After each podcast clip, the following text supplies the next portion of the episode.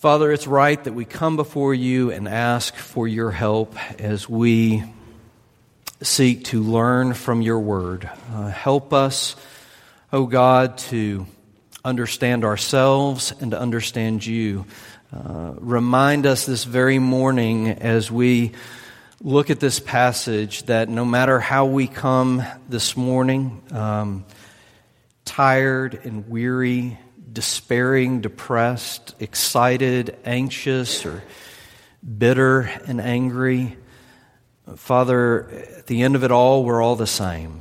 We are all far more broken than we could ever imagine. And so together we need the hope of the good news that's in Jesus. That because of his person and work, though we're far more broken than we could ever imagine, we are also far more loved and secure and accepted and approved of than we could have ever dared dream possible. Father, take us to this good news this morning and change us by it. It's in Jesus' name that we pray. Amen. You know, to really think through the implications of the Christmas story at this time of the year, of year I think can be actually a, a challenge to us. And a big part of the challenge, uh, Dave Winrow, when he was leading uh, the Old Testament reading, he mentioned this. Um, we get so familiar with this story that sometimes it's hard to hear it uh, with fresh perspective.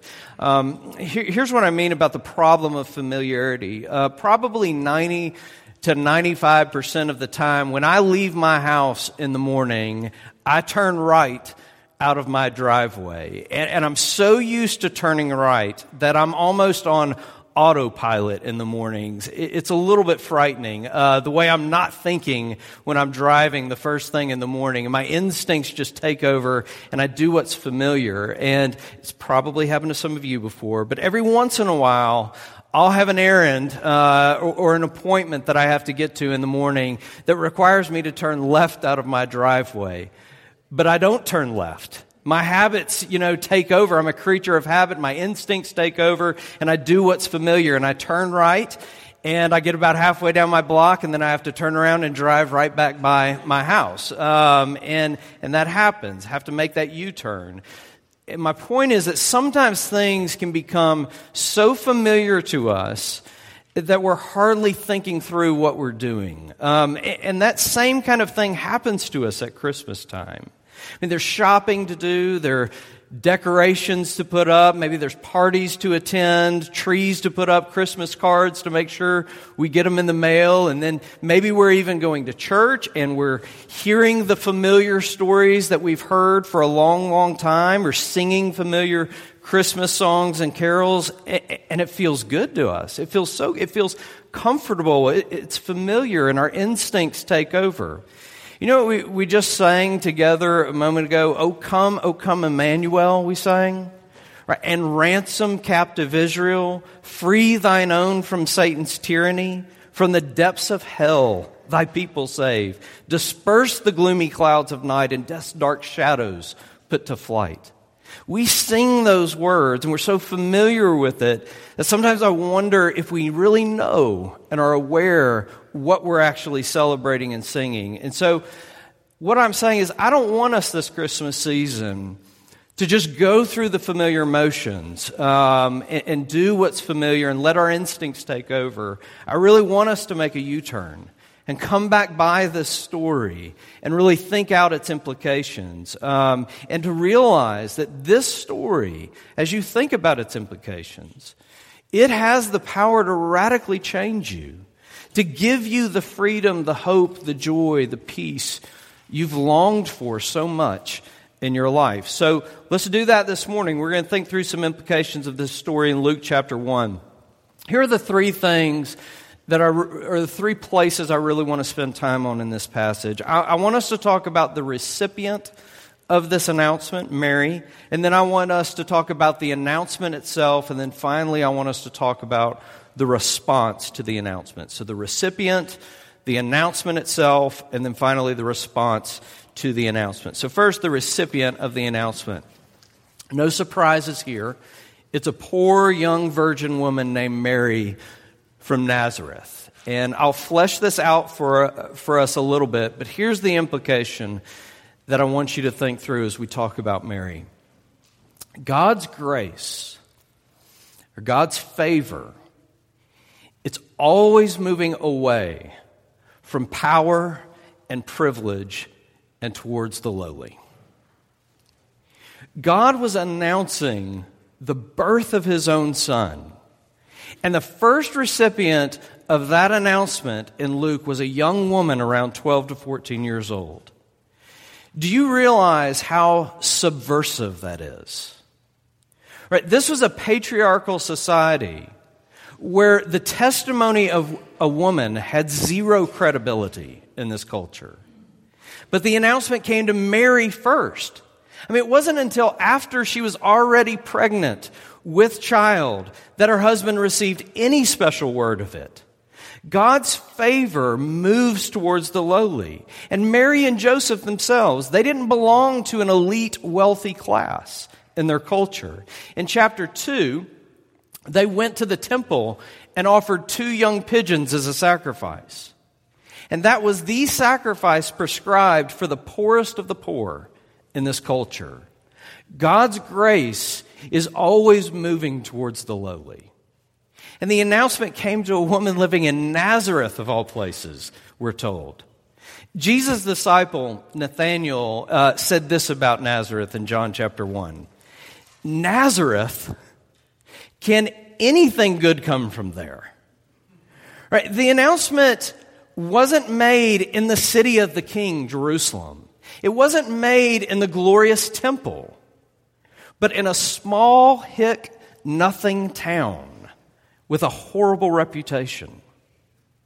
God's grace and his favor, it always moves away from the centers of power and privilege and towards the lowest of the low. I love that Luke told us in this passage how Mary herself was shocked that she would be the recipient of this announcement. Right? Verse twenty-nine, Mary was greatly troubled at the saying and tried to discern what sort of greeting this might be. I mean, she was trying to discern it, trying to make sense of what was happening, trying to put the pieces together. Is this a dream? Is this really happening? Why me? I'm an unimportant nobody from nowhere. But that's exactly the point. Twice in this passage, the angel Gabriel told Mary that Mary was, that she was favored. In verse twenty-eight and thirty, greetings, O favored one. You have found favor with God.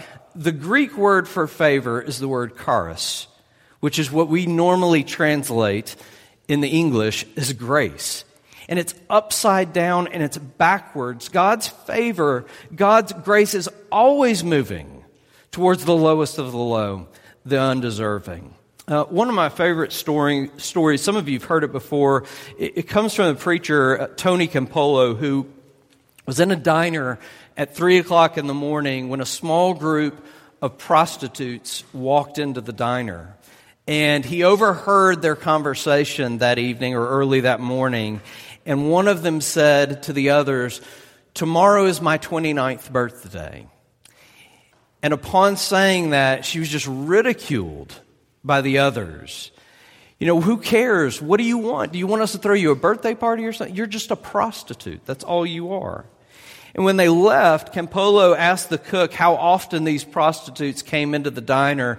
And the cook told him every morning at three o'clock in the morning, they come in like clockwork. And so he asked the cook if the cook would make a cake and he would pay for it. And he would come early with some decorations. And would the cook help him spread the word that tomorrow at three o'clock in the morning, they would have a birthday party in this diner. And so the next day, um, Tony Campolo shows up and he's putting all the decorations up and he's getting it all set up, and slowly people started to show up. And when three o'clock came, the diner, he said, was just filled with prostitutes and a cook and a preacher, which sounds kind of like a joke. Uh, but over, she walked, this one, young woman walked into the diner and realized what was happening. She was just overcome with gratitude and shock, and she just broke down and wept. And no one knew what to do. And so in that awkward moment, moment, Tony Campolo just said, well, let's pray. And he led this room full of prostitutes in a prayer for this young woman. And at the end of the party, the cook pulled him aside and said, "You didn't tell me you were a preacher.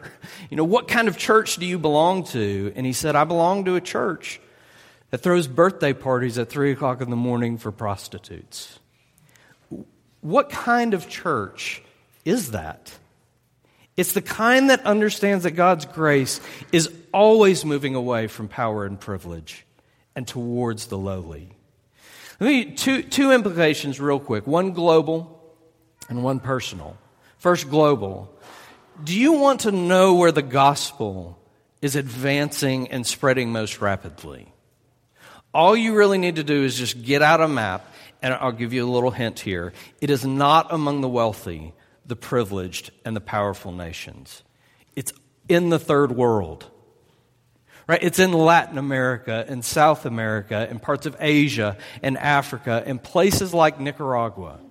Among, amongst the poorest of the poor and the hungry and the needy and the lowly and the forgotten. You know, I didn't even say this before. I, I bet half of you don't know where Nicaragua is. It's in Central America. It's not in South America, right? We don't even know where those places are. They're, that's how forgotten they are, and that's where God is moving. Why should we give our money to places like that? Because we belong to a church and a God who moves towards the lowest of the low in grace. Second, uh, just a personal implication here. So I know that many of you believe this with your heads. It's familiar and you know the language of grace. But many of you go through so much of life feeling like God is deeply ashamed of you and disappointed in you and that He tolerates you and He's weary of your brokenness. You've got to work the head knowledge down into your heart by meditating on the implications of a God who moves towards the lowest of the low. Now, I once heard someone, I never forgot it. There are only two organizations that you have to be bad in order to get in, the mafia and the church, right? It's a prerequisite for being a part of the church.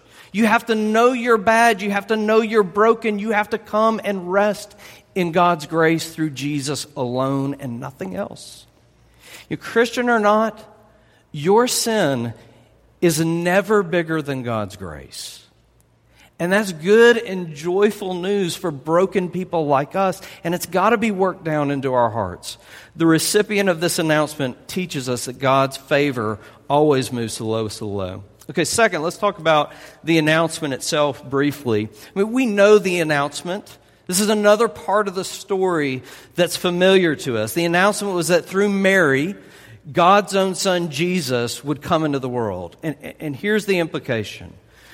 The Almighty, the all-powerful, transcendent God of the universe was going to make Himself vulnerable for you.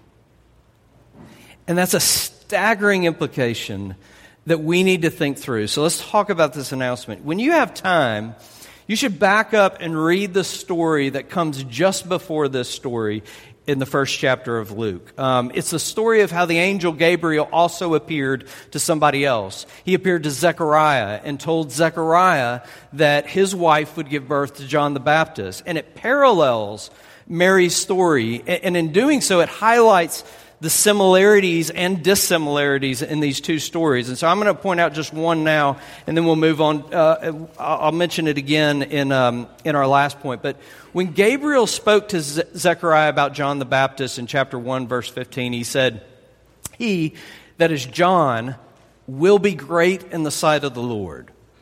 But when Gabriel spoke to Mary, he said about Jesus in verse thirty-two very simply this, "He will be great." Gabriel was saying, John the Baptist will come, and he will be great in God's sight. But Mary, the one born to you, will be greatness itself. Right? Not only will he be given David's throne, Gabriel talks about, but verse thirty-three, he will reign over the house of Jacob forever, and of his kingdom there will be no end. We're not talking about an ordinary man here. Then at the end of verse thirty-five, we read, the child to be born will be called holy. Literally, that part of the verse reads in the Greek, the holy will be born to you. In other words, this won't be just another holy person, Mary. There's been a lot of holy people throughout history. The one born to you will be holiness itself. What was Mary being told in this announcement? The one born to you will be greatness itself. The one born to you will be holiness itself. Verse thirty-five, the Holy Spirit will come upon you and the power of the Most High will overshadow you. Therefore, the Holy One born to you will be called the Son of God. The announcement was that, as C S Lewis once wrote, a cleft had opened in the pitiless walls of the world. And God himself came down to his creation. Holiness itself, greatness itself, God himself became vulnerable for you. A number of you are familiar with the popular author and researcher Brené Brown. Maybe you've read some books of hers or you've seen her TED Talks. Um, but she describes somewhere the difference between sympathy and empathy. Um, and she describes it like this. She pictures someone in a pit, someone hurting, someone in pain, someone suffering and crying out in the midst of that pain from the bottom of the pit, saying, I'm stuck. My life is so dark and I'm overwhelmed. And sympathy, she says, Brené Brown says, pokes its head into the pit um, and uh, from a very safe distance says something like, yikes, it's pretty bad down there, huh? And that's all sympathy does. But empathy, she says, is different. Empathy climbs into the dark pit to be with that person and says, I know what that feels like, and you are not alone. You see the difference between those two? Brené Brown says this, empathy is the vulnerable choice, because in order to connect with you, I have to connect with something in myself that knows that feeling. What was the announcement itself that we're talking about in this report? It was that God himself would climb down into the pit, that he would make the vulnerable choice. The God of the universe would become an embryo, a baby. You don't get more vulnerable than that. The Almighty, the all-powerful God, greatness and holiness itself would take on our flesh, and by doing so, he would become vulnerable, vulnerable to being mistreated, vulnerable to suffering, vulnerable to abuse, vulnerable to rejection, vulnerable to death, even death on a cross. Listen, no other religion even comes close to this. It's scandalous. God made himself subject to the miseries of this broken world. God himself was born to die. He was born to take on the curse due us. Brené Brown wrote that the human experience is one of hustling for our worthiness by constantly performing, perfecting, pleasing, and proving. And I love that word that she uses there, hustling. Because I think that's very true to our experience, that we're hustling, that we're striving, that we're fighting, that we're working, that we're relentlessly chasing. We're desperate to prove that we're worthy, that we're enough, that we're lovable. It's the implication of this announcement that can set you free from all the hustling in your life, all the performing and all the proving. Because th- what this is saying is it's saying this is how much you are loved. This is how much you, worth you have. The King of Kings became vulnerable for you. He climbed down into the pit, not even just to be with you, but to even die for you. And when that gets worked into your heart, and not just your head, that sets you free to experience deep rest and freedom in Jesus. Okay, finally, Let's last look at the response to this announcement. How did Mary respond, and how are we to respond? What are the implications for our response to this? First, Mary responded here with open, honest questions. Okay, again, this is striking when you read the accounts of Zechariah and Mary side by side, because both Zechariah and Mary asked questions. Zechariah in verse eighteen asked, "How shall I know this?" And Mary asked in verse thirty-four, "How will this be?" Very, very similar questions. But read the story and you find out that Mary got the answer, and Zechariah got struck mute until his son was born. Um, I drove by a, a church sign. This will make sense in a second where I'm going. I drove by a Memphis church sign not too long ago that read, just when in doubt, don't. Um, now listen, we can't spend a ton of time here, but I want you to see just briefly how, how much more nuanced the Bible is when it comes to questions and doubts. Because the Bible is saying not all questions and not all doubts are the same. See, Zechariah's questioning, it was closed. He had already drawn his conclusions, in other words. He was a cynic. He was asking questions, but he re- he wasn't really wanting answers. He had already decided this is impossible. But Mary, on the other hand, she was asking open, honest questions. She was wanting an answer. Of course, she didn't understand, just like Zechariah didn't understand. But she was open to being taught, and so she was answered.